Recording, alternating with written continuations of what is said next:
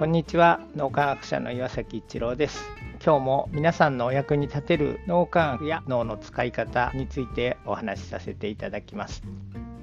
人は心を一つにするとすごい力が発揮できるということは、まあ、スポーツとかでは体験的に知られているんですが実は知性面でも同じことが起こるということが2010年のカーネギーメロン大学研究で分かってきました。人が心を一つにすることで普通の知性の人たちが天才知性を超えてしまうような高いパフォーマンスを発揮できると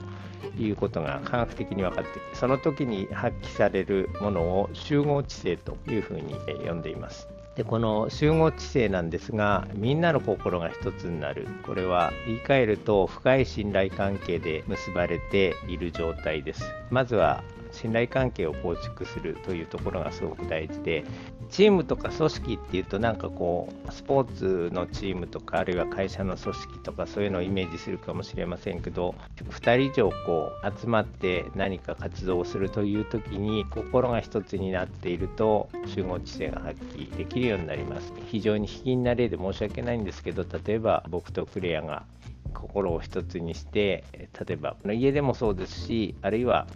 え仕事でもそうですけどもそうすると僕の自分が得意なところがありますよね。僕が苦手なところとか至らないところもたくさんあるわけですけども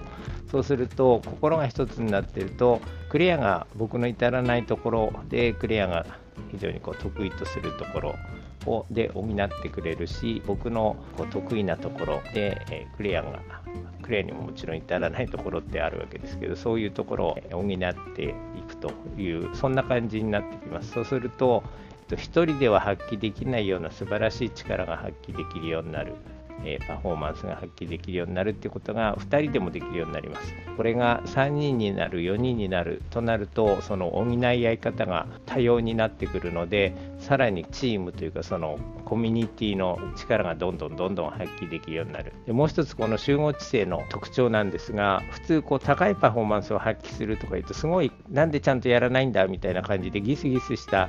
雰囲気ができてしまうことが多いというふうに皆さんは思っているかもしれませんが実は集合知性が発揮できて高いパフォーマンスが出せているチームっていうのは深い信頼関係で結ばれているので尻を叩き合うというよりはお互いにこう励まし合ってそしてそれぞれの力を発揮できるような状態に持っていく。心が一つになっているチームお互いに信頼関係で、え結ばれているチームがそれぞれの得意なところをチームメイトのために発揮する。するという状態になるとそれぞれの人がフロー状態に入りやすくなってきます。それが天才知性を超えてしまうような高いパフォーマンスを発揮するということになるわけですけども。でここで言ってるチームっていうのは夫婦もチームですし家族もチームですし